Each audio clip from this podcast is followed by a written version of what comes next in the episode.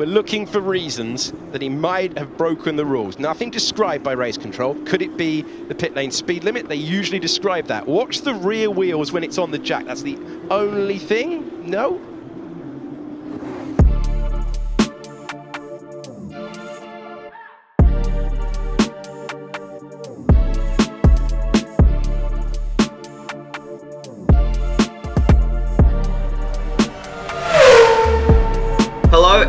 Welcome to F2 4U, the show about second tier race car drivers, hosted by second tier sports car analysts. I am your host, Jishan, feeling good, and I am joined today by my co host and good friend, Matthew Hume. How are you feeling, good sir? There is 20 tier 2 drivers in F2, one tier 1 driver, and one tier 4 driver. Tier 4 driver? Uh, stay tuned. Stay tuned to find out who's who. Ah, is the tier 1 driver of uh, Brazilian descent, perhaps? Yeah, how did you know it was Enzo Fittipaldi? Ah, of course it's. yes. Uh, yes, it, it, he could well be. Oh, foreshadowing. The is. Love it. I'll tell you what, though, the uh, tier 4 driver is 100% Estonian, so Okay. I think he's Estonian. Yeah, he's he Estonian. Born in the He's capital Estonian, of. 100% Estonian. Do you know the capital of Estonia? I may be able to guess it if you presented me with like four options or something, but off the top of my head, no. Poor form. I thought you were. I That thought is you were a geography testing- buff, mate.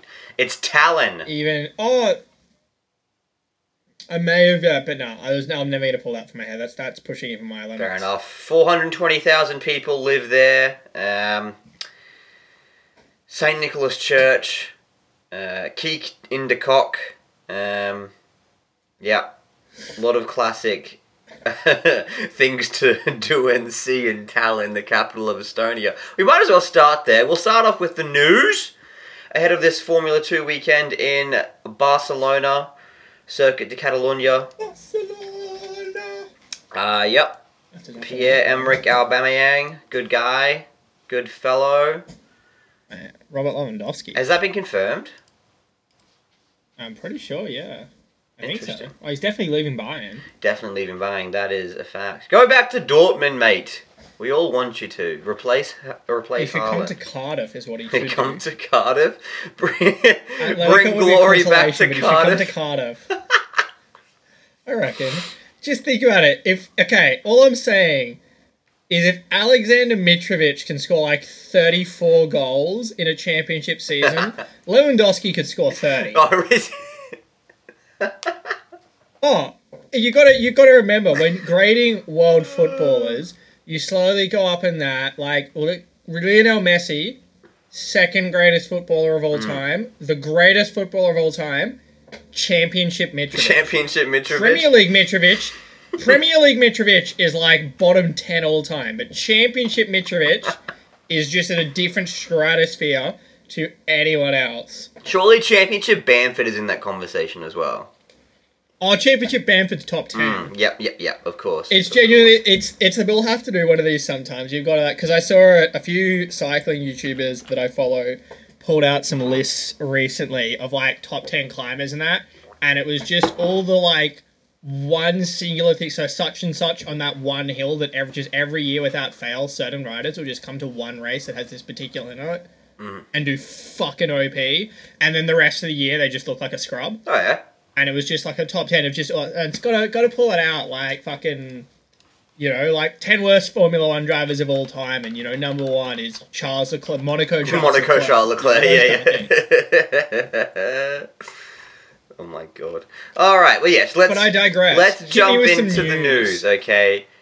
There, there's been some big news. Matt, what are your thoughts on the fact that New York have removed their last payphone from the city?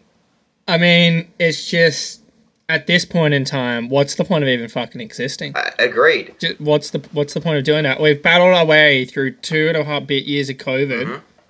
just for New York to take out all the payphones like what's the fucking point why are we even doing this podcast I've wanted to Like, go to New who York cares? my It's all entire fucking- life, but like I don't want to anymore. What's uh, if I can't fucking I use know. a I payphone? literally the only thing, the only thing, like whatever that, I'm like the one thing in New York that interests me, the payphones, payphones, and it's just exactly. gone. So it's like, what's the point? And what if this point? trend, you know, continues worldwide? What will Doctor Who do? Well, I mean, he'll be fine because he's his payphone telephone box was already out. It wasn't like it was a current telephone True, box. true. That was the whole thing. He just he Wait, just, they haven't been updating in theory, the a, telephone TARD, boxes. a TARDIS is season? able to a TARDIS is able to change its camouflage to blend in with his surroundings. But his whole like thing was he took like a broken one or whatever that was just stuck on an old police telephone box. Ah, well, that shows how little I so know about walked out of Doctor place Who. and everywhere. I, it'd be nice if they Correct. updated his TARDIS, uh, in my opinion, just to show you know sign of the times and all that. But yes, letters. Obviously, the up the, the inside the inside's always updating. But Right, The whole point ah, okay. is that the outside is just like that's part of the part of the It's character. part of the charm, is it? Ah. There you go. You learn something new every day. Another day, another dollar. Early bird gets the worm. Uh, speaking of birds, Jüri Vips.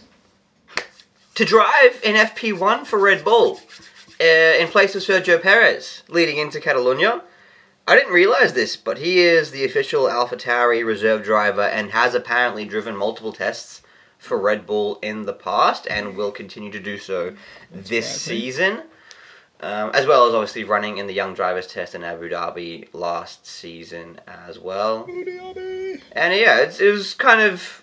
On, I was surprised. I, I kind of thought that it'd be like a Liam Lawson to be in that car, but then I guess Vips has more experience, so maybe it makes sense if they want you know some some Less help. talent. yeah, please go. Oh, that's all I have to say so far. It just says less talent. Less talent. Well, he's got talent. He's just a little bit inconsistent. Okay, but Yeah, uh, but, mate, Mick Schumacher has talent, but Yet to see it. he's terrible, I've seen Jüri Vips' talent. I've seen him do very, very good things, but I've also seen him do very bad. Just- okay, literally, literally, the statistics show you that Mick Schumacher is an F2 champion. Jüri Vips has won like two races and spun a lot. They are not and also same. completed lots of gorgeous overtakes. Uh, you, Mick, Mick Schumacher is the great. I think Mick Schumacher's probably got like the statistically the greatest overtaker in F2 just because he got five laps, five laps on the first position every race.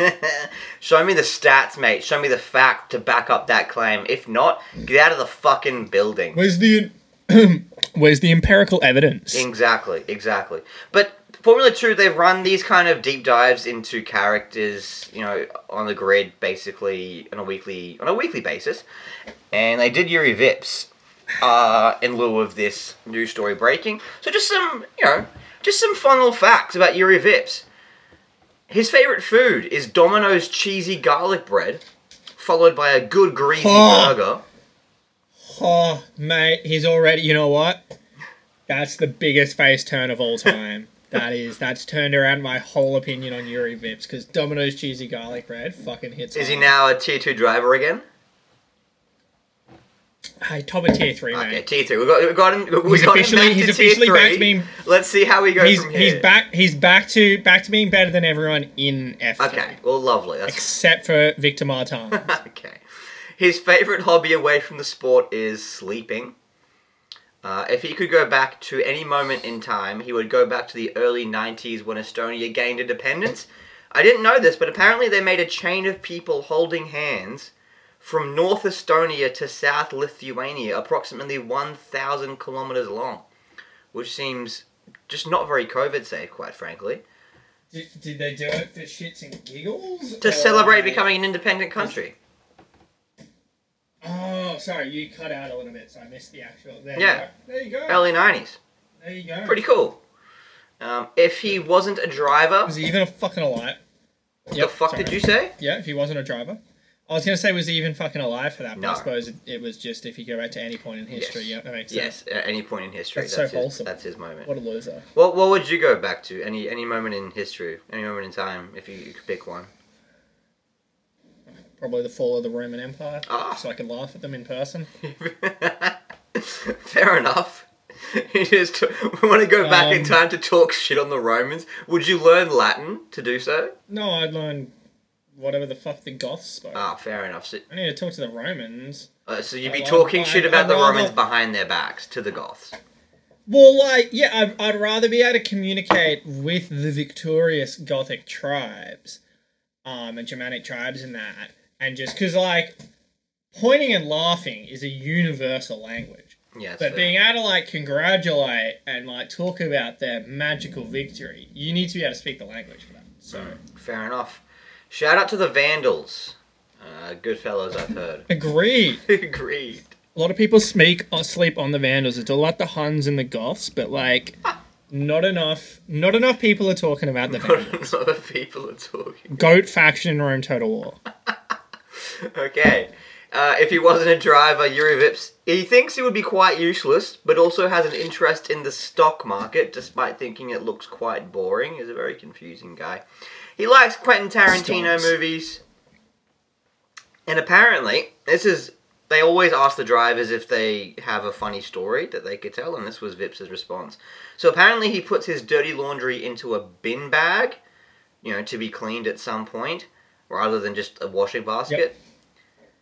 And after Silverstone last year, he had left said bin bag full of his racing kit over the weekend in the middle of his lounge room. So naturally, when his girlfriend came over and saw the bin bag in the middle of his lounge room, she threw it out, thinking it was rubbish. And he ended up having to dig through the garbage to find his racing kit because they only have one set of racing kit. Apparently, they don't. They don't have any backups. There you go. Took him an hour Um, digging through trash to find his racing kit. He reckons. Poor guy.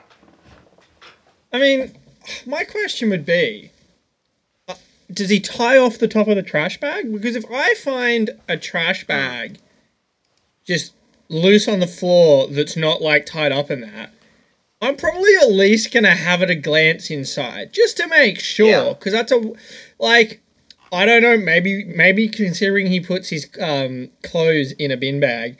Maybe he doesn't put his bin. He doesn't even have a bin, and he just leaves his bin bags wherever and fills them with trash. But like, That's what I was thinking. Like, normally, what's the normally why is the rubbish is in you know, a, a bin liner checking? in a bin. But apparently, In a bin. and I quote, If a bin, if I see a bin bag lying around not in a bin, I will quite often assume maybe that's not full of rubbish. Maybe that's being used for an ulterior Hmm. purpose.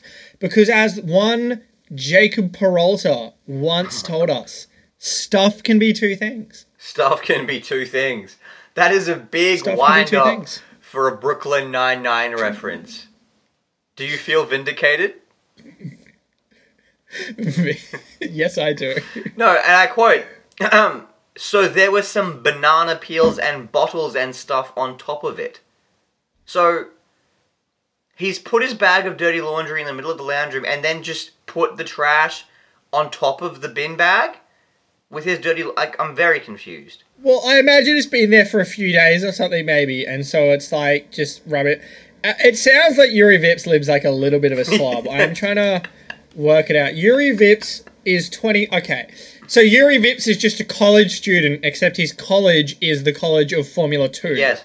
and he's looking to do, he's looking to graduate with a degree in a super license and get a job at F1 Incorporated.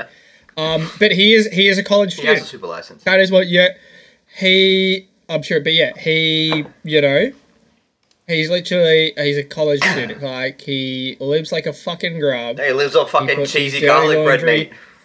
in a in a bin bag. His favorite food is Domino's cheesy garlic bread, and he thinks sleeping and liking Quentin Tarantino movies are a personality. What a king! I thought so too. But uh, yes, alas, he, uh, he drove FP1 for Red Bull. Good to see. In other news, Jack Doohan got his first Alpine test a couple of weeks ago in Losail alongside Oscar Piastri. So good chance for those Ooh, two to catch up and talk about you know AFL and and the uh, election. Shout out to Anthony Albanese, Labour victory. We are for, for the American fans who listen here and don't know what I'm talking about, we have a new power in Australia, a new leadership, a new government, and we're all very excited because obviously the new leader, the, the new Labor leader will not only solve climate change, but he will also solve the increasingly large wage gap and will probably head off World War III before it even happens. So that's the expectations I have on Anthony Albanese. Correct. Um, moving forward, Le Castellet has been added to the Oh. F2 calendar, bringing it back up to 14 stops this season, Yes. She will slot Yes. in F1. alongside the F1. F1 race. isn't replacing Russia, Yes. but F2 is. Yes. Which, which I say, I suppose, the loss of a the loss of a race for F2 a little bit more when your calendar's only 14 races compared to Twenty odd. 23 Yeah, races. You you don't want to you don't want to lose one if you can avoid it. exactly. Um, I'm just trying to see whether that's does that oh, so That'll be in between Austria and apply? Hungary. No, that doesn't apply to. Yes, which makes sense. That's a triple header for the F2. No, I, it's um two weeks in a row for Yeah, France and Hungary. I think Austria is a couple weeks beforehand. Austria, are you sure? Oh, because Austria. Well, that's the two. According to the F the F three, Austria is eighth to the tenth of July. Yeah. Budapest is the 29th to the 31st of July. Oh no, sorry, you're right. There will be a week. Is that for 20? Oh, yeah, Yeah. okay, sorry, yes. Yep. There you Yeah, go. there's a week in there. There you go. I was just like, there's two. There you go. There you you go. go. We're racing. We race Formula One races on four out of the five weekends in July. That is crazy. yeah.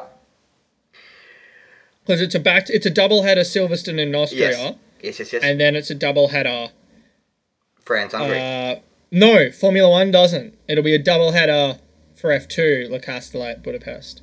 I guess Formula One just has an extra weekend off. There you go. Good banter.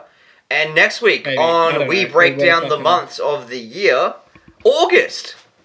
What turn ups will it send us? We shall see. And uh, final, a final bit of news. Oh, these podcasts are so directionless sometimes. Our final bit of news here before we move on. Uh, Ralph Boschung had been having neck problems since Imola, allegedly. yes. And after driving in free practice for Campos, apparently that pain flared up again. So he decided to pull out of the weekend's racing in Spain to focus on his health, which is good. Yes. Health is important, self care, and he believes he'll be back ready to go for Monaco this weekend. Fingers crossed we get to That'd be see good. him back. There would be no replacement Theory, for Ralph. in theory, it suits him. In- in- it does. It is a street circuit, and it's a street circuit where you cannot get overtaken when you inevitably run out of time. Exactly.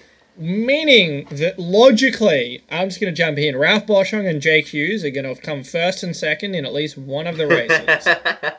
because they are the two. Well, Marshall and that, maybe that, but they are the two who cannot manage their tires if they had a gun pointed to their. head. Damn it, I was going to make the same goddamn joke, Matthew, you bastard.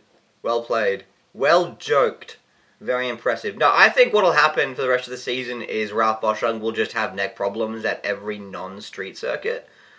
So he'll only race the races where he's actually going to be good. That That's going to be the, uh, the Nice, strategy. nice. Keep up, keep up the uh, the average finish. Exactly. That's, that's sensible. Uh, but he was very good in Monaco last season, so I'm sure he'll succeed again there next weekend.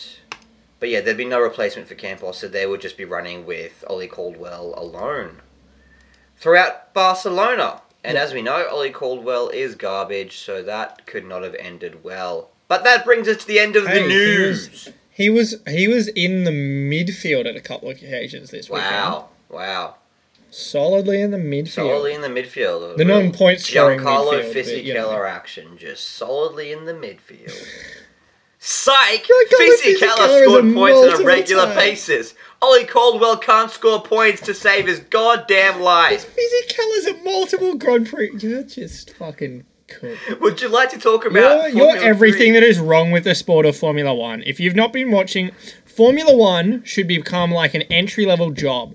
If you do not have at least five years' experience watching Formula One, you should not be allowed to start watching Formula One. Okay, that's how. Okay. So there can, there can be no you know, like fans it's like you need ten. You, you need you need ten years. You need ten years experience for an entry level job. okay. all right, Matt.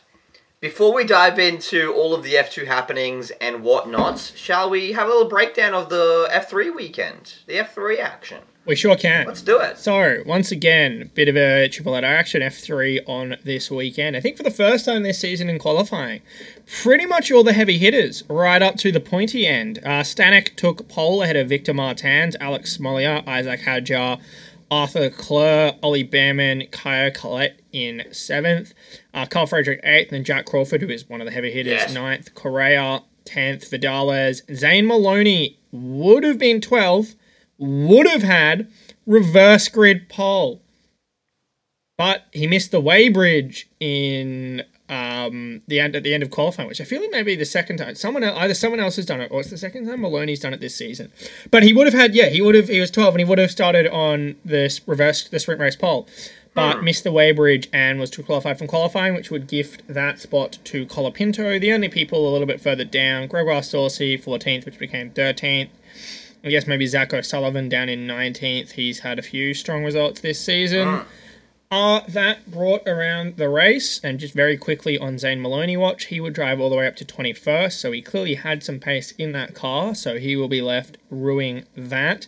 Uh, notably, Victor Martins had a mechanical of some kind whilst running solidly in the points and would DNF, which would hand a decent swing for the first race of the weekend in the favour of Arthur Leclerc. It was David Vidales who took the win uh, for Campos ahead of Jak Crawford, getting a valuable podium for him as he obviously looks to Fuck mount yeah, a dude. title challenge. Kyle Collet third.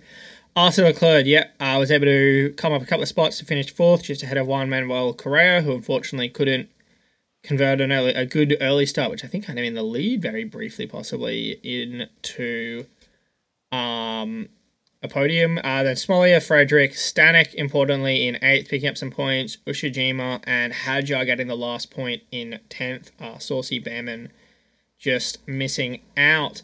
This brought around the uh, feature race, and it was a Victor Martins masterclass. He just completely had the run of it. Stanek was fairly comfortably second, holding off Hadjar, so Martins Stanek, Hadjar that podium ahead of Smolyar, Bearman, Jak Crawford with another good bundle of points. Notably, Leclerc, who obviously his whole gimmick in this tier of motorsport is that he can't qualify for shit, but he just pulls out brilliant races to find his way up into a good bag of points.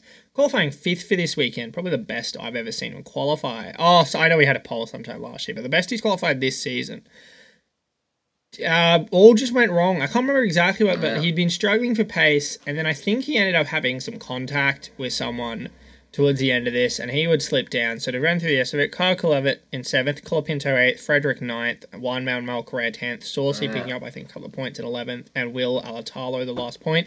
Zane Maloney would drive all the way from last to thirteenth Boy, just outside the points. So could have been, yeah, could have easily been around where he won the sprint race and finished fifth or sixth in the feature for Zane Maloney.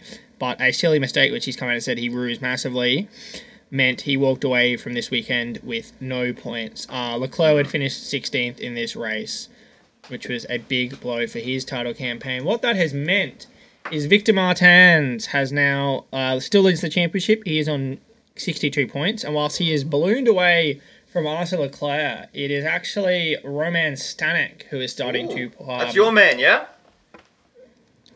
Oh, one, I mean, more so Leclerc and Martins more so. I don't mind Stanek, but it's Leclerc, Martins, and Smolyar. Ah, that's right, small, yeah, yeah, yeah, yeah. But uh, Stanek, but yeah, so Stanek has 56 points. He's dropped three points to Martins this weekend, who outscored him 26 to 23. But Stanek has 23 points, uh, sorry, 56 points in total, all of which have come in the last two rounds. He didn't score a single point in Bahrain. So he is, yeah, easily mounting as the form driver of the last couple of weekends. And much, much as we're seeing, I think Stanek has had a feature race win, feature race second. That is 46 of his 56 points. Victor Martins has had two feature race wins, representing 41 of his 62 points. No, 51 of his 62 points. So, as we're seeing up in F2, it's the Sundays that matter. Uh, Jak Crawford is now third on 50. Fuck yeah. Isack Hadjar fourth on 47. Arthur Leclerc now down to fifth on 43.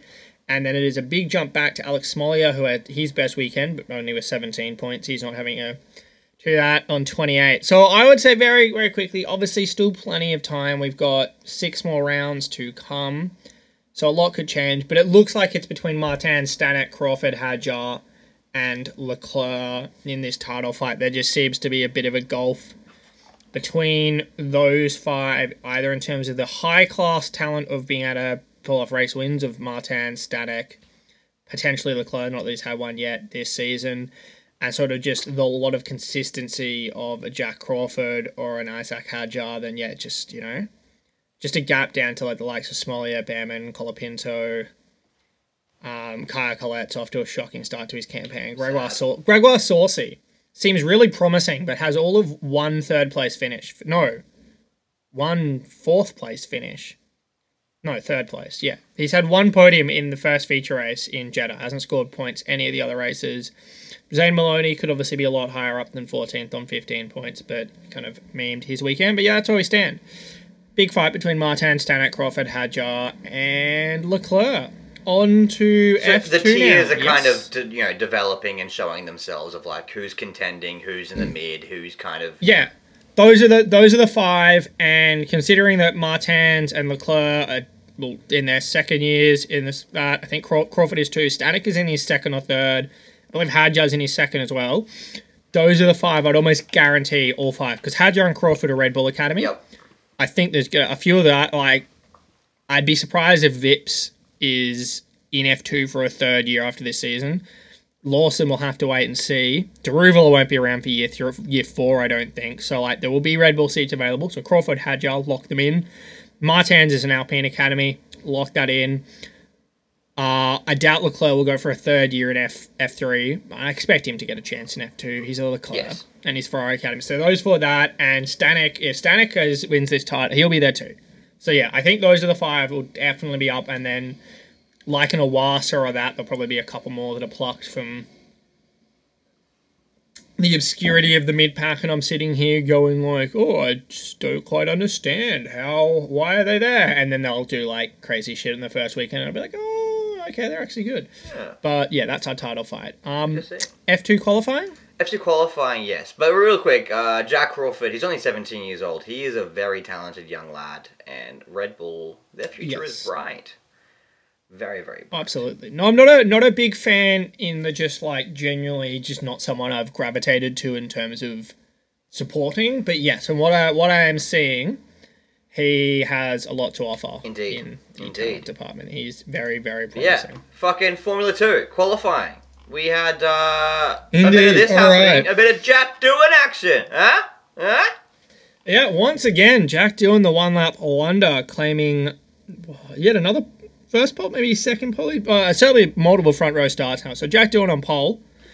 Uh, Jüri Vips. The notable one was in the sort of early mid runs. Frederik Vesti suddenly chucked it up there because we've been on Vesti's Yes, case because he's needed to lift, and all of a sudden he chucked it up into P2, barely behind Doohan.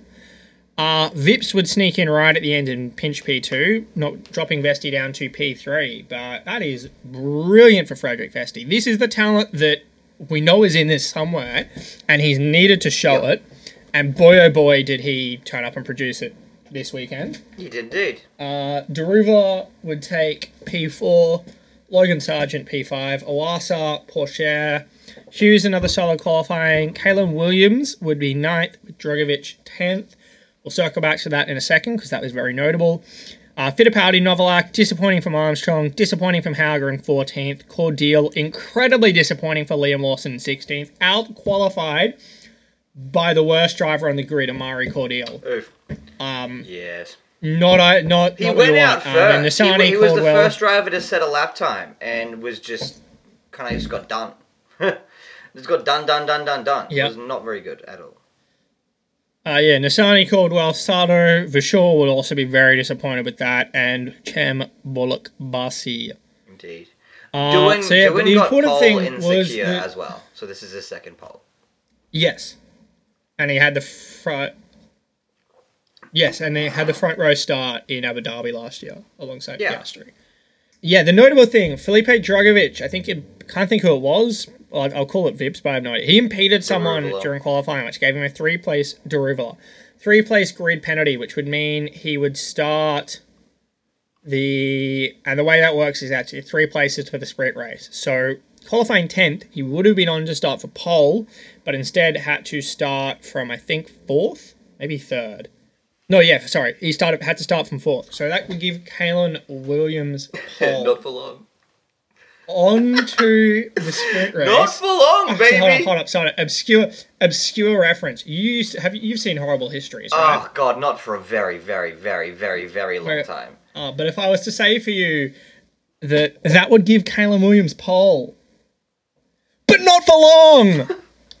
I don't know whether you're Not you really, but I thought the presentation you provided there, the um, the energy you brought was very good. Regardless, that was impressive. probably probably horrible histories best of their consistent skits was the uh, news reporter dude. Fair enough. It's always a news man, reporter, you know, high in the sky uh, over on for long. Iconic.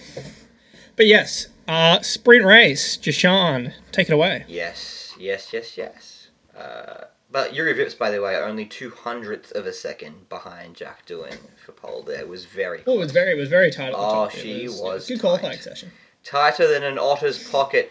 But now we go to the sprint, and very quickly, uh, in a sprint-like fashion, Calan Williams decided he would take his opportunity, his moment to shine from pole, and he would completely fuck it up before it even started.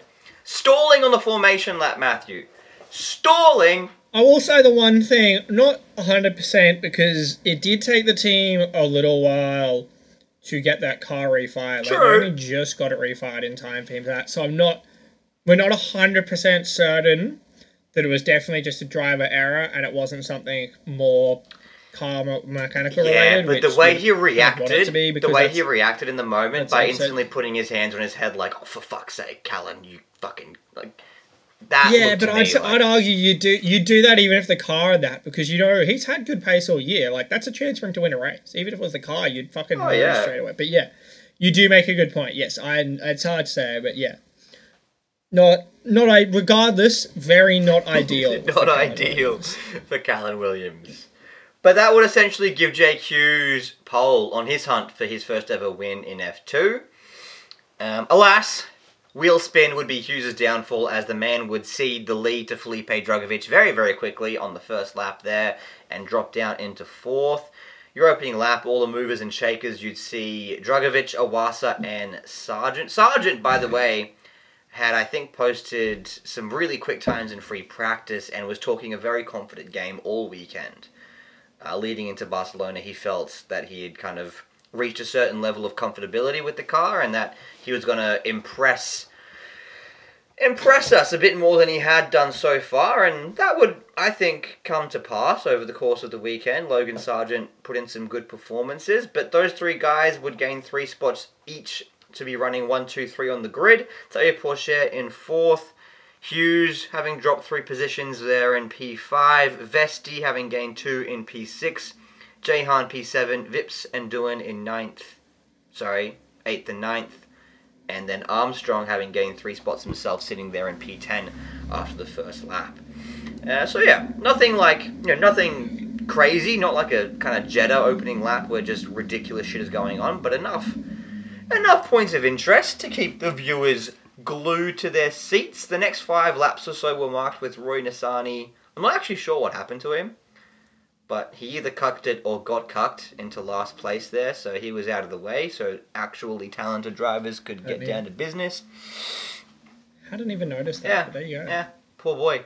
Teo Pourchaire was sliding down the order in a very un-Teo Pourchaire-like fashion, and you had Jehan and Jüri Vips both kind of working their way up the grid, making a few moves, putting in some work. Those two drivers, Daruvala and Jüri, would uh, have a bit of a back and forth there. I think it was about lap six.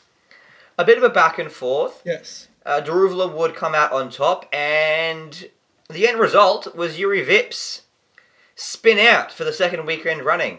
He lost the rear and pretty much just completely fucked it, and his engineer came over the radio with a scathing message. This was cold. He said, and I quote, We have a race to do tomorrow, but honestly, that was a joke. Brutal. Did you actually Yep. say that? yup. Brutal. I mean, he's not wrong. No, that was a bad spin. I not. I don't think you should be saying that over the radio. That should be for the debrief afterwards. Yeah. And it kind of has me like, are the team fed up with Jüri Vips? Has he got a bad attitude or something that's bringing them to say things like that? I mean, he eats cheesy garlic bread. He can't have a bad attitude. There's no way. Maybe he doesn't brush his teeth after he eats it.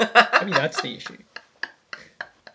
That's a good point. It's a good point. It's a. It's a. I don't. I honestly. I don't actually want to be too critical of him. We saw two of the very best in the business, arguably the best in the business, um, have similar spins at the exact same spot in the Formula One Grand Prix. Both Sainz and Verstappen would lose the rear of their cars um, through that particular what's it turn turn four at um sorry the first hairpin turn four. But it is that's two straight feature rate or tell you two straight race weekends that Jüri Vips has spun off unassisted, cost himself massive points, and we'll get to it in a minute, but with the way his luck also would go in Oh, a yeah. feature race, he is very quickly running in the opposite direction of being in the title fight.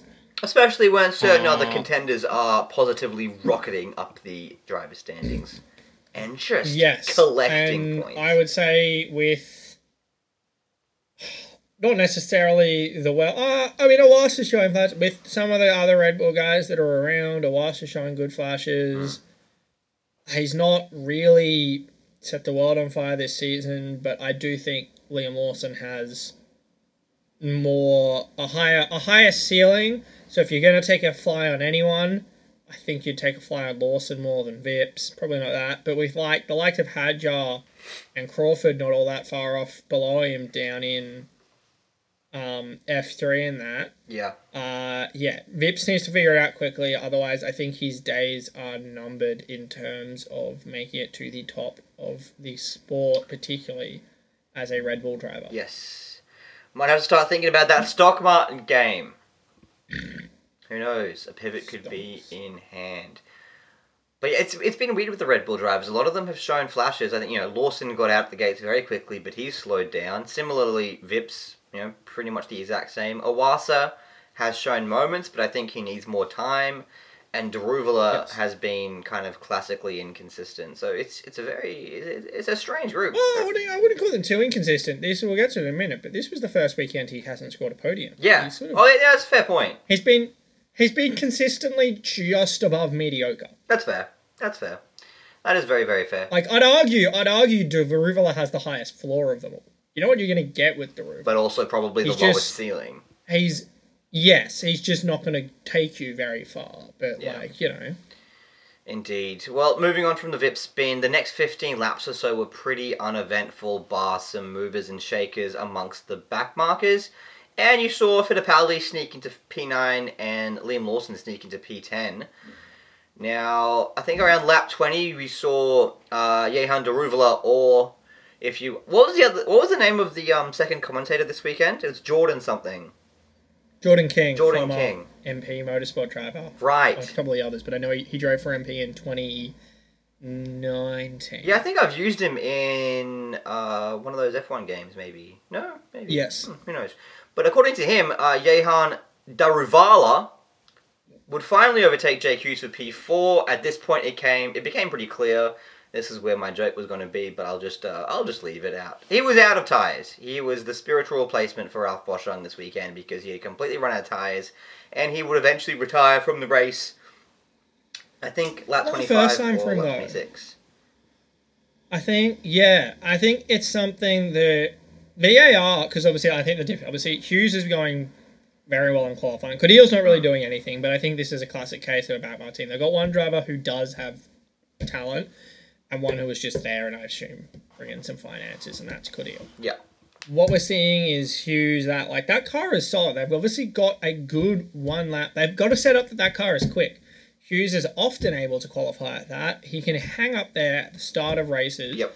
But yeah, the setup, the, the setups that they're putting on the, that car week in and week out, quick, but they're just they're so hard on the tires, Yep. from what I could tell. Or it's Hughes' driving style. It is just so harsh on the tires, and they haven't found out a way to mitigate that because it does really feel like every week you get towards the end of the race, similar to Boschung, and tracks where Deg is really bad.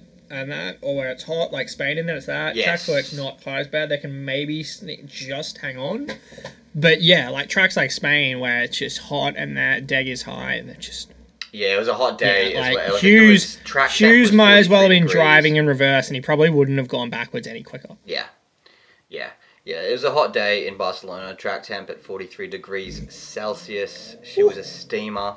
So yeah, tire dead was always going to you know play a role. was always going to be a factor, and Jake Hughes was a victim of that.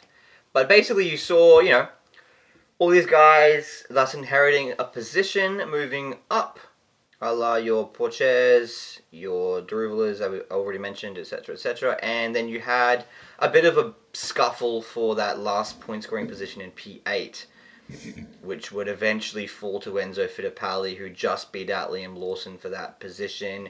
Uh, you had Clement Novalak uh, getting a little bit too aggressive and spinning out um, around that P11, P12 mark.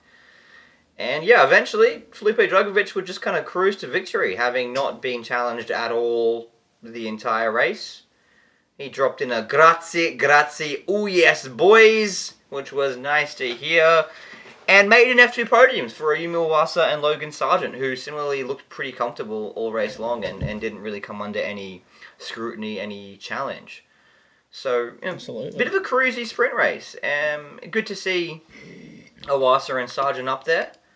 Um, very, I'm, I'm a big Iwasa guy, as you know, so that made my heart sing, and it was nice to see Logan Sargeant deliver on the promise that he's kind of, you know, shown us in the past. Jehan Daruvala, P4, Teo Pourchaire, P5, Jackie Doohan sneaking in there, P6, getting some handy points for Virtuosi Racing. Freddie Vesti, I think those were his first points on the season, but he came seventh. Is this the right one?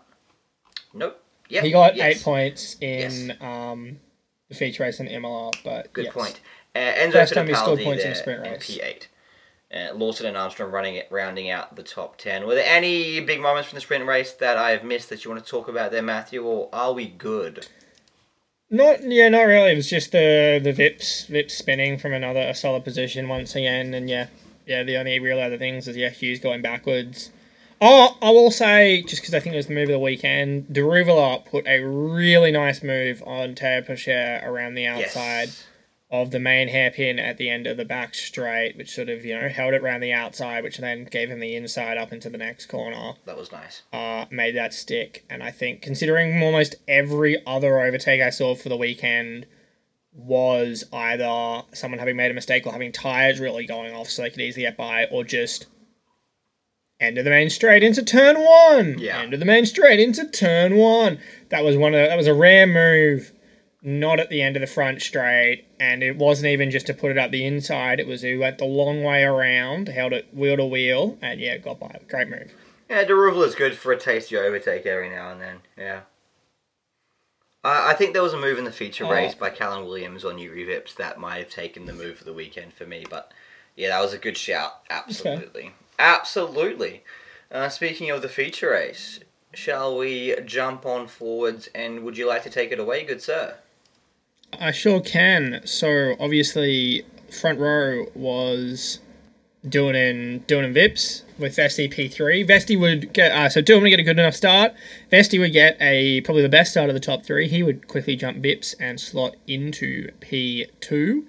Uh, Drugovich, notably, also a very solid start. He would quickly jump up from P10 to P7. It would all sort of just settle in. Nothing too crazy in terms of positional shake-up, certainly not for anyone who is highly relevant. Uh, at this stage, Daruvala from P4 was the highest placed man who had opted with the alternate strategy, which, a little bit of foreshadowing, would have actually been setting him up quite nicely because the alternate Quite. strategy worked pretty good this weekend. Oh, no, no, no, no, Matthew, Matthew. It didn't was- work pretty good. It worked pretty darn fucking well, mate. It worked pretty darn fucking That's- well. that's fair, that's was the move. Um, but in what was possibly one of the single greatest pieces of commentary in the history of the universe. Jordan King is literally in the middle of saying, you know, Daruvala's P4, he's on the hard time. It's like, this is, you know, he's he looking like he could be in a pretty good position for this race. As it cuts to a stationary car in a Red Bull livery, and there's about a couple of second pause, and then Alex Jacques goes, "Oh no, he's not. That's Jehan Daruvala." And yeah, Daruvala, some kind of mechanical, just came to a stop, uh, just shy of the back chicane. Um, yeah, just really unfortunate because we'll get to it in a little bit. But yeah, that alternate strategy worked really, really well. And he was the leader uh, of said strategy. So yeah, and he was comfort like he was like comfortably ahead of anyone else who was running it. I I think there's a compelling case to be made that if Daruvala doesn't have the mechanical, Daruvala wins this race and he possibly wins it easily. Yep. Yeah, no fault of his own, but that is one that has massively got a miss, and it was also incredibly unfortunate for Ayumu Iwasa because he basically he was coming out of turn five, and the car just died on him, and Iwasa was close enough up behind him that Daruvala just didn't accelerate out of the corner, and Iwasa just not expecting it, could not change line and pull around him in time, clip the clip the left rear with the front of his sorry the right rear at the front of his car broke his front wing, had to come in. And this was also still short of the mandatory pit window, which meant Owas had to come in and change his wing, but it didn't count as his mandatory pit stop. So he went right down to the back and still had to pit again after that. And that was pretty much heartbreaking. his race in terms of being relevant are all over. We then rolled through into pit stops. Uh, Jüri Vips, one of the first soft runners to come in and pit. I think he was the first. And having he came in lap eight. Yes, I And think he, you're right. Yes, he came in 12. literally when it opened. Yeah, yeah, yeah. Uh, having literally having done it to himself in terms of costing himself vital points yesterday. This time the feature race, n- not his fault. Just yeah, unfortunate. I'm not sure exactly what the issue was, but it was a really, really slow pit stop. He was probably Yeah, what the like front left. They fucked up the front left. four or five spots ahead of Hughes coming into the pits, and he came out either directly behind him or just in front of him. So he must have lost four or five seconds, and that would, I don't, just from what I could tell for the rest of the race, that buried him far enough back in the pack. Yeah. He was just never able to go forward. Everyone else was, yeah, just couldn't couldn't go forward. And I suppose by the time some other people came out around him and that, that all cycled through, the guys who were cycling around him and that were towards the very end were the guys who were coming out having run the alternate and were on much better tires and they were just Yes. able to come back past him. Uh, he just couldn't go forward. Also, because he came in so early, just you know, the other guys who had come in a bit later had slightly fresher tires towards Better the end tyres, yeah. So foolish. However, one thing we did see, so yeah, as you said, I think doing the likes of doing investing that came in around that left 12, 12 point, but that just left Drugovich out there going for sort of the overcut. He opted to, he obviously he was managing the tyres well enough, which we've seen from him before. He is certainly someone, um, races, yeah, loves the hard tyre particularly. Of not that, but yeah, he gets incredible life on a hard tyre. Uh, usually, Drugovich he's so good on them. But uh, yeah, so he opted to run long, and what that meant, he was making good time. He was actually pulling a little bit of time, I think, still on those old softs than what Doohan and Vesti were doing on the new hards, which meant he was closer to them when he came in after he'd made his pit stop than before they had pitted. And it also meant he had six laps fresher tyres at the end after they'd all pitted which would mean that pretty much within two laps, he or like a lap or two, yeah, of him coming out of the pit stops, he already made up the ground and fired past Vesti. Took a little bit longer, worked his way up over the next seven or so laps to get to Doohan, but once he got there, got by quite easily, uh, and took the race lead and just cleared off and never looked back. Oh, he was in cruise control. It's worth noting Oh. that Drugovich, like, he had a he had a great opening lap, um, as I think he's he's been wont to do so far this season. He makes some good strides there, Yeah, and it, yeah, he was yeah he was in cruise control. He was he was just relaxed up front. No one troubled him yet again. yeah, Also, um, and Liam yeah. Lawson gained seven Yep. positions on the opening lap. Just wanted to shout that out. Good stuff. Okay, that should be that is that is noteworthy. Oh yeah. Yeah, around this time, obviously, we'd also had Novalak, Fittipaldi, and Armstrong, who either were the only or certainly the three relevant alternative strategy runners, had all come in and made their stop. And this is where the race would get quite fun, simply because we had the good old joy of Formula 2, back end of a race, alternate runners on soft tyres, carving their way through the field. Novalak just started making moves left, right, and centre, quickly getting by. I think who are some of the people that were up on the agenda? I think uh, he made kind of he worked his way past I think the likes of Calan Williams, Liam Lawson, and he would finally also get past Teo Pourchaire. That one was quite nice because at that point in time, Teo Pourchaire was running fifth. Novalak fifth, so fifth on the hard tire. Novalak was sixth on the soft. Lawson was seventh on the hard tire. Yes. Fittipaldi was eighth on the soft, and I think it was either Williams or Hughes was ninth on the hard tire, and uh, Armstrong was tenth on the soft, and we had the rare triple overtake triple down the front straight as all three soft tire movers made the pass pretty much simultaneously. It was synchronized overtaking. It was very aesthetically pleasing. Fittipaldi would then also, and if Armstrong would follow through and make the moves on Lawson and Pourchaire, Hughes would very much fall away, uh, as he's wont to do, as would unfortunately Calan Williams. And then let me just get back to my notes. Not too much after that. Drugovich, yeah, just complete, dominant, and easy win. Uh, yeah, Drugovich winning the feature ahead of Jack and Fred Vesti. A really good fourth place for Sargeant to back up his maiden podium from the Saturday. Novalak, Fittipaldi, and Armstrong working at home from all three of them, starting outside the top 10 to solid fifth, sixth, and seventh place finishes on those uh, alternate strategies. Pourchaire 8th, Lawson 9th, Nissany sneaking past Williams, unfortunately, to get that last point. Williams 11th. Yeah, Iwasa could only recover to 12th. Hauger, miserable weekend 13th. Yep. Caldwell, Cordeel, Hughes just fell away massively at the end. Uh, Vipson 17th for sure. Sato and Bullock Barsi.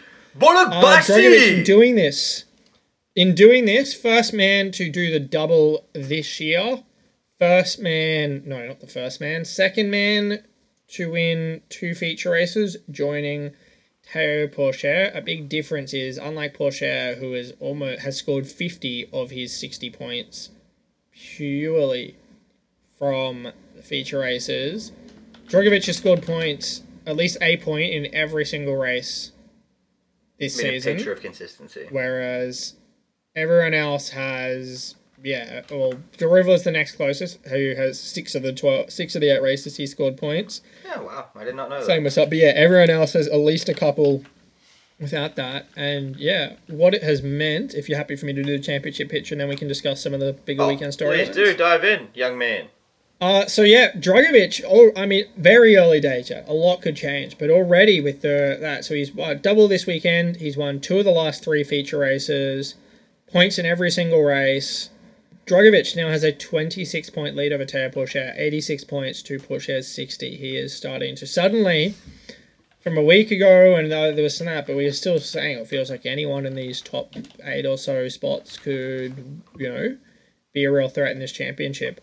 All of a sudden, it's almost starting to it's starting to feel like Drugovich is to lose. Oh, 26 point lead Absolutely over agree. Pourchaire. Absolutely agree. Like Another coming, just real 19 quick, just points coming back- into yeah. this weekend, it was absolutely it was a wide open championship. You could have picked any four or five, six guys to be the you know your favorite. After this weekend, it's 100% Drugovich's to lose and MP's to lose in the Yeah. in the uh, constructors Yeah. championship. I think, obviously, long way to go. If Drugovich doesn't win it, I would not be remotely surprised. So much can change so quickly in Formula 2. That's the beauty of it. And we still have 10 of the 14 rounds to go. Like, Drugovich could just not score points for the rest of the season. It's entirely possible. Like, but if he is successful in this title campaign, I think this will be the weekend we'll look back. And I also have them. There's been similar spots. If I went back and worked through the results, I could tell you when that weekend was that you were just like, okay, this is the point that Schumacher arrived and it just became his championship for the rest of the year. Arguably, Piastri was from the start. But I mean, you could, that's that thing. You could, as we said, you could almost pinpoint that time the one self-inflicted mistake Piastri made last season in the second race of the season in what Sakhir when he pushed too hard for an overtake and spun out and cost himself points. And from that point on, he basically didn't not score a point every single. And that was almost the point where you're like, all right, no, I, I'm championship. I'm here for the championship. I'm going to stop doing silly things. and I'm just gonna. And then he just yeah. So this could be the moment we look back on for Drugovich where he just, this was such a masterclass. Obviously, the sprint race wasn't too hot, but doing the sprint and feature double is so tough because inherently to be in a position to win the sprint race, it means you have to be you have to have overcome a bit of an uh, an uphill battle to win the feature Yeah, he started P10. because yeah, exactly. P10 to the dub is is no you know nothing to and he d- and not and doing it without even running the alternate strategy. Like it's not like we don't see this and that. Shwartzman won a brilliant race. So I, I bring it up a lot, but it's still one of the craziest drives I've ever seen when Shwartzman won in Budapest from P12 on the grid. Man, what And, like, is Robert Shwartzman like- up to these days? Robert Schwartz. Ah, aha, aha, aha. Wait, wait, Matt, Matt, Matt. Robert Shwartzman, now officially an Israeli racing driver. Smart man. Smart man. Very clever. Oh, nice. Yeah. Nice. That's that's crazy. I'd like to know just how much Israeli is in Robert Shwartzman. He is born there. Oh, okay, he's born there. Fair enough. Yeah, he's born that. I'll, I'll cop that. I'll cop that. I know a few things about that. Uh, formerly Russian cyclist Pavel Sivakov is now racing under a French license, but he is had a. I think he has a French mother, speaks fluent French, has lived there for a lot, and had honestly been considering it anyway. And then when they were like, "Well, Russians aren't going to be out of the race," he was like, "All right, might as well finally just change that license to be French now." Yeah, fair enough. Um, but yeah, there you go. Shwartzman is now Israeli. Nice. Uh, but yeah, so Drugovich on 86, Pourchaire on 60, 19 more points back to Daruvala, who, as you said, has been underwhelming, but he's P3 in the championship, 41 points. Yeah, it's, Uh, it Liam Lawson- seem- ah, it's weird. I know. I mean, that's the thing. Everyone else, like, it's literally Pourchaire has won two feature races. That's why he has so many points. As I said, 50 of his 60 points from two races. Yeah. Daruvala had had two sprint race podiums and a feature race podium. So three podiums in the first three rounds or sort of that. Everyone else has just had either low, lots of low scoring finishes or a few highs but a lot of lows because it's literally apart from Drugovich who's scored points in every single race. So Liam Lawson is fourth on 37. He has scored three points in the last five races since winning the sprint race in Jeddah. Yeah. Marcus Armstrong has only ever scored points in one race, um, in yeah, on one race of each season of each weekend. He is on 36th and 5th. Also on 36 is Logan Sargeant with easily his best weekend, 18 points for this. Bashaw, who obviously won the first race of the year and had a decent, had a nice 32 points at the end of Jeddah, has not scored in four straight races now. He is seventh on 32. Ralph Boschung, who missed this weekend, is still eighth on 32. Jüri Vips, no points at all this weekend to be ninth on 30. Jack Doohan, who we were saying was starting to be in real danger and needs to get a hurry up with only 30 points across the, sorry, six points across the first three rounds. Scored 24 points this weekend. He has vaulted up to 10th in the championship and is in 30 points. And if this is the turning point for him, he's got it figured out. He's going to stop with the silly mistakes and bad luck and that. Expect Doohan to rise up through the ranks. Iwasa's just ticking along solidly, 11th and 28. Fittipaldi is up to 12th, 27 points. This has let Vesti up to 13th and 25 points. Novalak has 22. All of these guys, Novalak, Vesti, Fittipaldi, Owasa, Doohan, who had done fuck all to start the season, are now ahead of Dennis Hauger, who's only scored points in two of the eight races this season to have 14 points, God. which is the same as Roy Nissany and Jake Hughes. Hey, Jake Hughes is Despite the fact he's showing real flashes of pace, Calan Williams only has five points, all up. And Beckmann, with who was there last round, has four points. Sato has one. Caldwell, Cordeel, and Bölükbaşı yet to Bullock score. But yeah, like, yeah, suddenly it feels like the championship picture is Drugovich and Pourchaire. Because no one else is really Yeah. like I, I, I know uh, this is massive recency bias, but if you honestly coming out of this weekend, just how the feel of the weekend was and how I've felt like I've seen things and that the last few that, if you wanted to ask me to grade the championship contenders right now, Drugovich, A plus plus plus. Like he is a ten out of ten championship favorite. Oh, yeah. He is looking so good. He is slowly vindicating my call for him to win the title last season. I was just a year too early. Yeah. He's clearly just a better driver than an MP. If he gets a call up, some, honestly, MP should make a Formula One team, put him in it, and he will win the championship. Pourchaire, I'd put it about a 7 out of 10. And then, honestly, right now, if you ask me right now, the only other driver on the grid who I feel like is any chance at the championship is Jack Doohan because he's got the form, he's got the momentum from this week. I, I know, and I know that, but that's more like What about how Logan low I felt on the others and that. I stepped too far. I think Sargeant could rise up and could be close, but I just I, he's just not got the ceiling right now. I don't think. Not the steal in And him. that's what it's coming I down think he had I'm better like, weekend than doing- doing overall. Oh, better racing Like, than doing anyway. Do it. Mate, Doohan got 24 points, Sargeant got 18, Doohan had pole. In what universe did Sargeant have a better. Sargeant came third and fourth. Doohan came sixth and second. Yeah, but okay, I sec yeah, which is a better weekend. He came second in the big race and did what he had to do. You got to remember, Doohan started outside the points in the sprint race and moved forward four spots to get that six and three points. That's a great result. That's what we were applauding Piastri for doing last season. Nothing silly in the sprint race. Just gain a couple of spots, get your couple of points, nail But it on Sunday if we're, if we're tipping these guys based on uptick in form, then Sargeant should be in the conversation as well. Because I think Oh, he would he be, at but the thing is, a the thing is, similar I, weekend to Doohan in terms of just my my point, in my point being, I can see over because I'm not just coming out. So Doohan's got the momentum from this weekend. He got took pole. He drove. He did nothing wrong. It was just Drug- Yeah. Drugovich was at a different level, and that. So you could look a great P two. If I'm on it, that's the thing. I know that, but like, Doohan has been better pace wise than the six points he had. He's had a lot of Oh, pace this season. Just things have gone wrong, and so it's a double thing. So I'm like, if this is that, because I just, if I'm looking at everyone else, Lawson I know has the upside, but he's start, he's just looked lost the last couple of months. Vips cannot keep the car on the track. Armstrong, Armstrong and Law, Armstrong and Lawson, sorry, Armstrong and Sargeant very much fit in that category. I think they'll keep scoring bundles of points, but I they're just not going to get enough race wins because they're just not quite at that. Like you, you have to be capable of winning a feature race to win this championship, hmm. and I just don't think Armstrong and Sargeant can do that. They're not quite at that level right now that they can be the person who comes out on top on Sunday. And so they'll score lots of points. I reckon at least one of them is going to finish top five in this championship. But there's a big difference between being able to finish top five and being able to win the championship. For sure, not a chance. Boschung, similar sort of spot to Armstrong and Sargeant, like that. Said Vips is looking lost.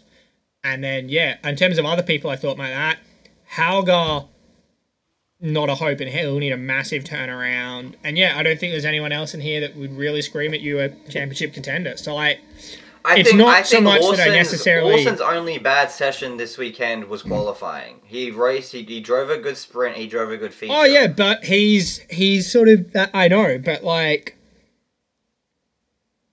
that was such a poor. You know, you can't afford. I know there's been a couple of times this season now. I think where Lawson has underqualified a little bit, and that's Yeah, fine. you can make an argument, but there's also been a couple you times can- this season where Doohan has made a really stupid mistake. So like people will fuck up Oh. at times. I just think this Oh, yeah, but was I- good this weekend, whereas Lawson was good in the first weekend. They both had their weekends. Oh no, no, no doubt. But as I said, it feels like the momentum. And if I was to grade the di- yeah, okay. But my my point is more so like the difference. The different, yeah, the difference in the weekends where Lawson has really, really struggled and Doohan's to me is the Doohan weekends, like Sakiri took pole, and I cannot remember at this point. I Yeah, cannot he remember fucked what it from wrong, pole. But like, that's that's arguably Oh, yeah, worse no, no, than no, I- qualifying poorly and then Uh, fighting see, back. But my from no, but see that's the thing. I would, I would, I would rather that because I'm like, in theory, I think there's a better chance of overcoming making mistakes and get. I will definitely getting caught in unfortunate incidents like the tango with Sargeant in Jeddah. But yeah, a better chance of overcoming things such as making mistakes when you're in strong positions in the race and stuff like that. Like I'd argue, I'd still say Vips I like as a better chance than Lawson because I think it's easier to overcome something like being in a strong position and doing something stupid and spinning out in the race when you should have scored a bundle of points. Being a little bit off the pace in qualifying, and this isn't the first time this season that Lawson has looked a little bit off the pace in qualifying. That's a much much harder bridge to overcome because if that is much more like let's see like in theory if you're any good I know let's see yeah I'm backing Doohan and I back Vips they're not going to keep making mistakes all season and if they stop doing those mistakes they've looked like the two fastest drivers mm. they will start scoring a bunch of points Lawson has Lawson drives really well on race days and that but the qualifying isn't there which kind of caps how just how well he can do. Because if you can't qualify in the top ten you're gonna struggle to finish any higher than. Well, fifth, he and you're not gonna win qualified fifth in. He mean, qualified fifth in I Sakhir and he qualified sixth in Saudi Arabia. Oh, I know, I know he did the first two weekends. I'm just saying it's the last two weekends, and maybe it's just that. But you know, just right now, yeah, what I've seen, Lawson's just not inspired me a lot. The last two race weekends, it's the same. It's the same sort of thing for me for Dennis Hauger, and obviously that's the thing. Dennis Hauger's not showing Lawson's ability to come back through the No. field. But the biggest reason I'm caught on Hauger is he just looks lost on Fridays. Hauger's not going to score any fucking points because he keeps qualifying miserably. Yeah, Hauger's been So- bad. Hauger's been bad. Shall we go into winners and losers because Hauger will come up in my um in my chat here. Winners? Oh, one That's what I hundred percent. Oh, what a weekend! What a superb weekend! Truly. Uh, yeah, yeah, I think we do because we've touched on my only real weekend talking about, which was the end of Daruvala's podium streak and just how fucking dominant Drugovich was. So yeah, winners and losers.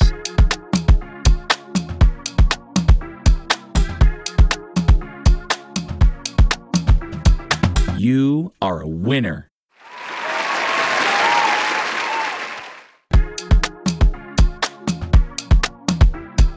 You are a loser.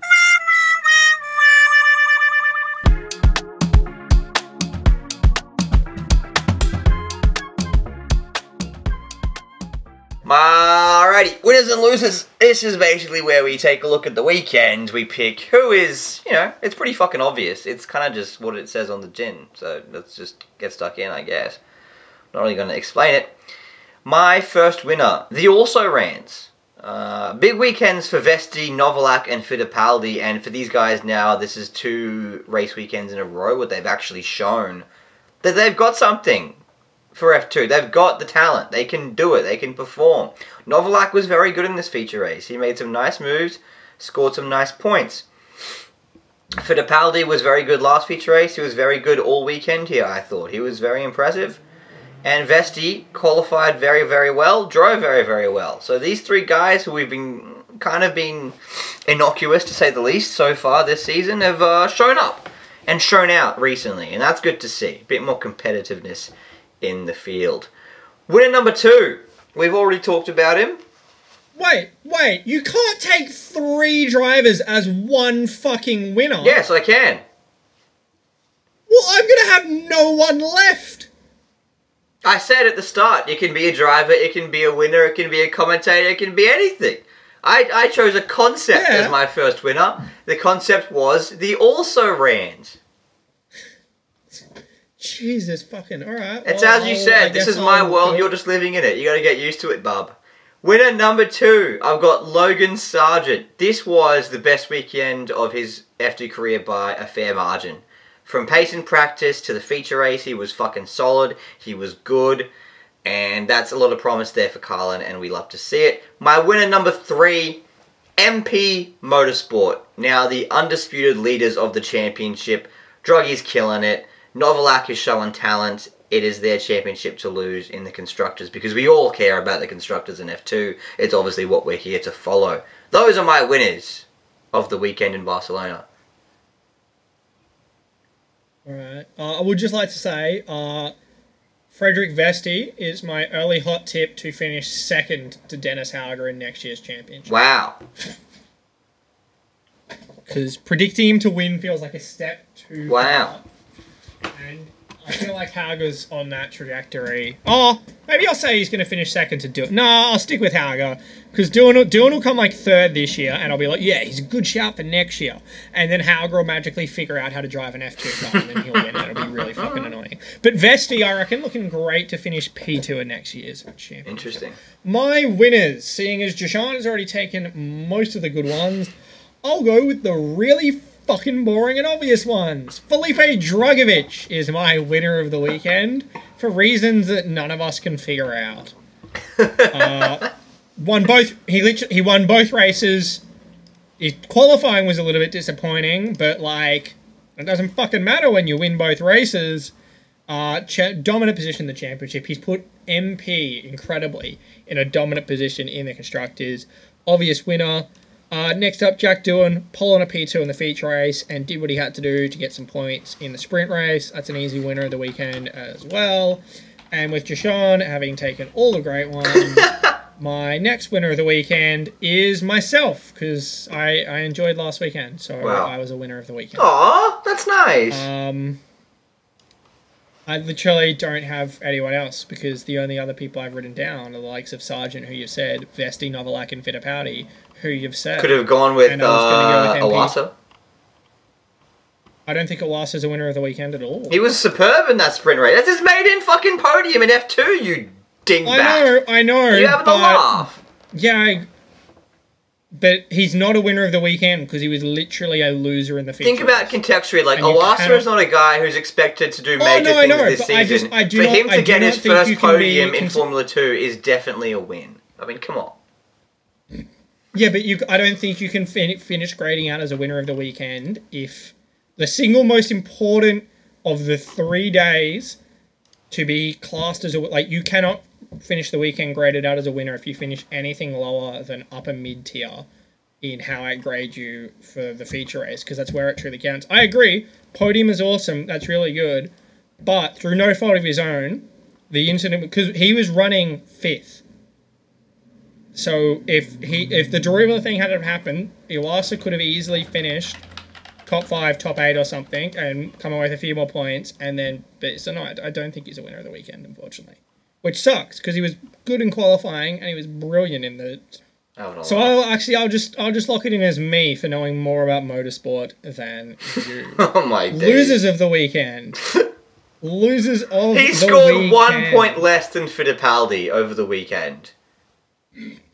Agree, but for raw expectations and car they're in and positions they were in to where they finished Oh up, my days.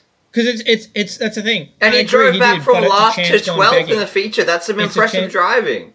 Oh yeah, that's impressive driving. Oh, but, yeah, know, impressive dri- yes, it is impressive. He could have been top. He could have been top five. Aye, oh my He, he, days. he, he probably would have been top five. It's not his fault. Like I'm not like Iwasa didn't do anything wrong this weekend, but like Jüri Vips did nothing wrong in the feature race. I'm still classing him. Uh, Daruvala can't be a winner of the weekend because he fucking the feature race was awful. That wasn't his fault. Uh, speaking of losers of the weekend, I'm gonna go with some of that. Calan Williams Hmm. uh, should have probably had his maiden podium Indeed. didn't, and then tires ran off at the end, and he could not come out away with any points in the feature race either. I will take Richard Verschoor, who just he was a loser in qualifying. Nowhere. He was a loser in the feature race, and he just snuck in as the last person I considered a middling sprint race, so easy loser. And then I will take. I'll, I'll do. I'll make it. I'm gonna make your life difficult, and I'm gonna do. I'm gonna go for a concept. Mm. Highly touted Red Bull prospects: Nice. Lawson, Hauger, and Vips Nice. all losers of the weekend that's the highly touted Red Bull prospects. Ooh, that was a good one. That was a saucy one. Wait, you're not you're not Thank putting you. I just Derula wanted into that sure- category? Who was also a Red Bull prospect? No, because Daruvala, I narrowly avoided. Because I I don't know what Wasa is. That Daruvala I have in the same category as a Wasa, in that he he graded well for qualifying and he graded well for the sprint race, and it wasn't really his fault in the feature race. So he fits out in the lower mid pack in terms of how I graded his overall weekend. So not quite a loser. Fair enough. Um, but I have successfully managed to use your system to con it and make sure, even though I have five names written down for losers of the weekend, I got to say all five. So That's that's some crazy stuff right there, man. I mean, look, I got to be honest. I really it doesn't bother me as much as I think you think it bothers me. You know, life goes on, Matthew. I don't think it bothers you at all. Life goes but, on. You know, I had a superb pizza dinner last night that just made me so goddamn happy. Cheesy garlic bread. It'll put a smile on anyone's goddamn face. And you're trying to annoy me, but I'm just I'm just Uh, zen, bro. What sort of pizza are we talking? I'm just zen. Uh, I got a capricciosa because I fucking love capricciosa. From are we so are we talking like Domino's? No, no, from a from a proper place. You're a fucking lame Melbourne hipster. Mate, if there's a proper pizza joint open at 11:30 p.m. on a fucking Monday, I'm gonna buy some goddamn proper pizza.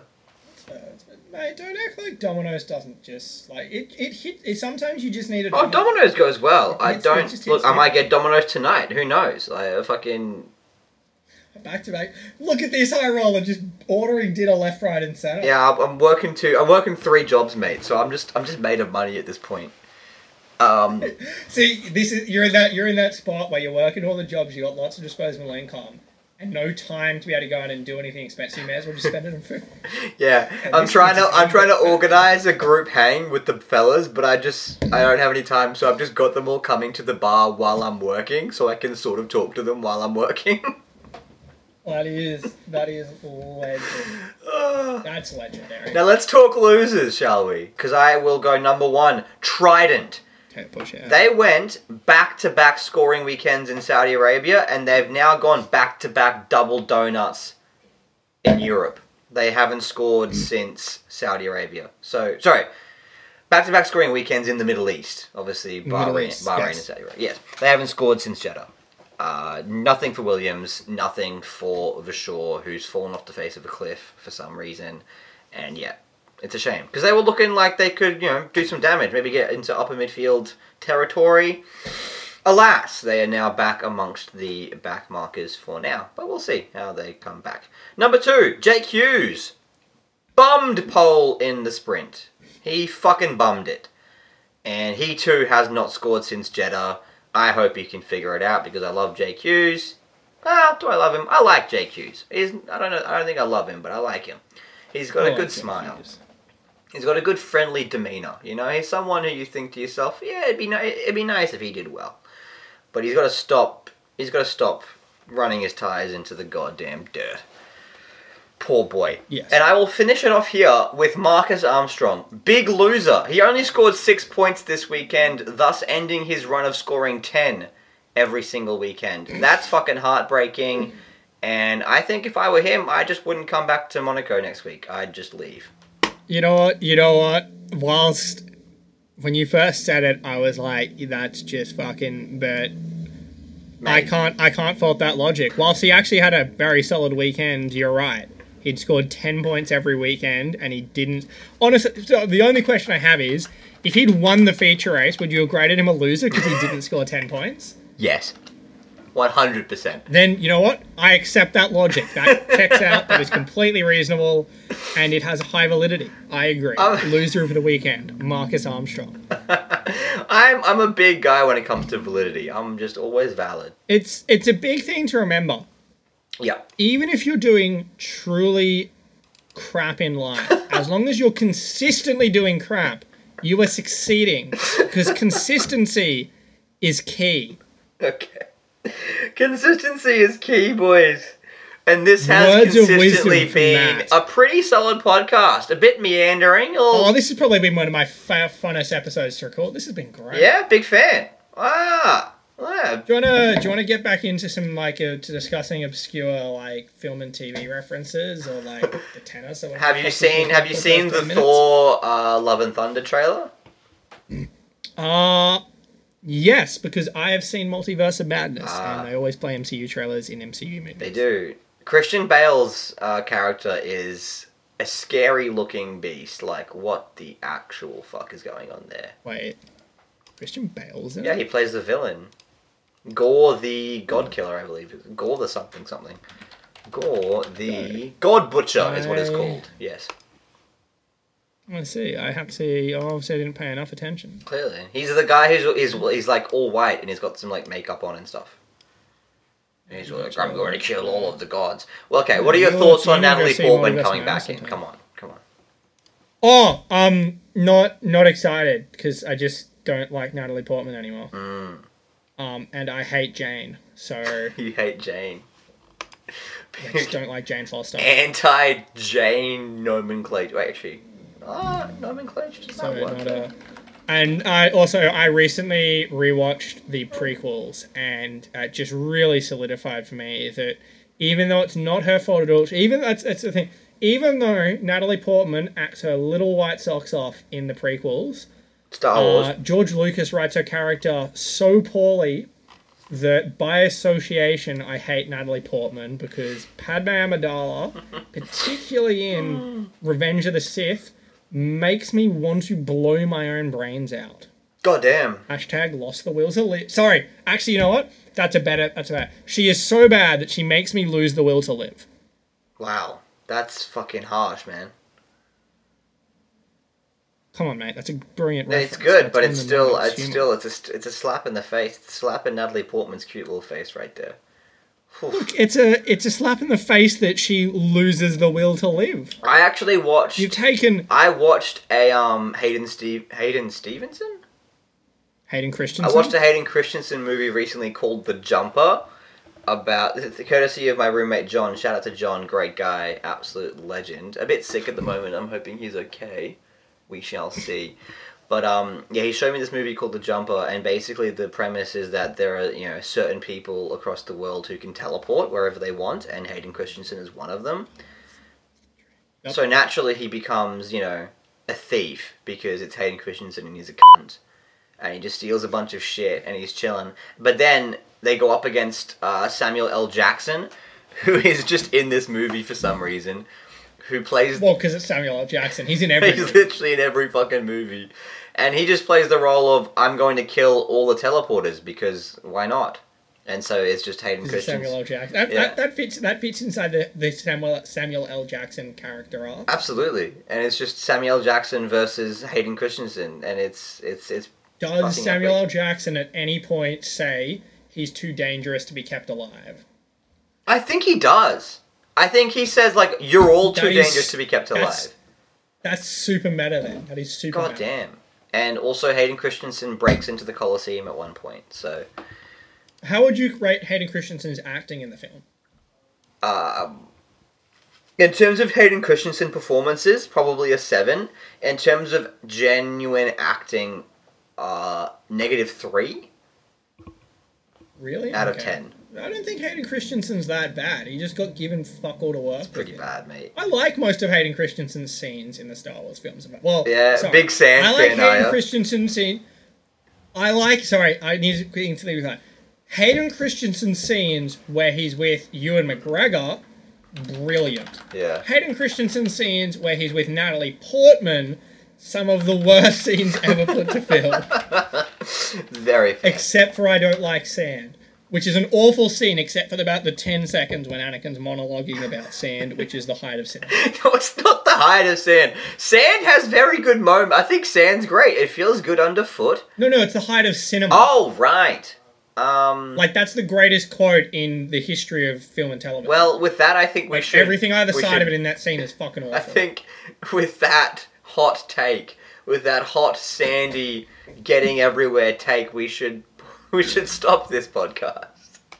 Because as much as I love talking about Star Wars, uh, we need to stop. That's where we've we've reached an hour twenty, it's time to stop. and I only have so much energy in me to edit these podcasts. So without further ado, thank you all for listening to F24U.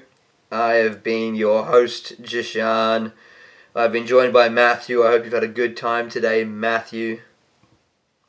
I don't like sand. Strong Sand Chat. Strong Sand Chat. You can find us on Spotify, Apple Podcasts, Google Podcasts, all that good shit. Follow the Instagram, etc., etc. Help me out, boys. Help me out. Let's go. And with that, we will finish the podcast.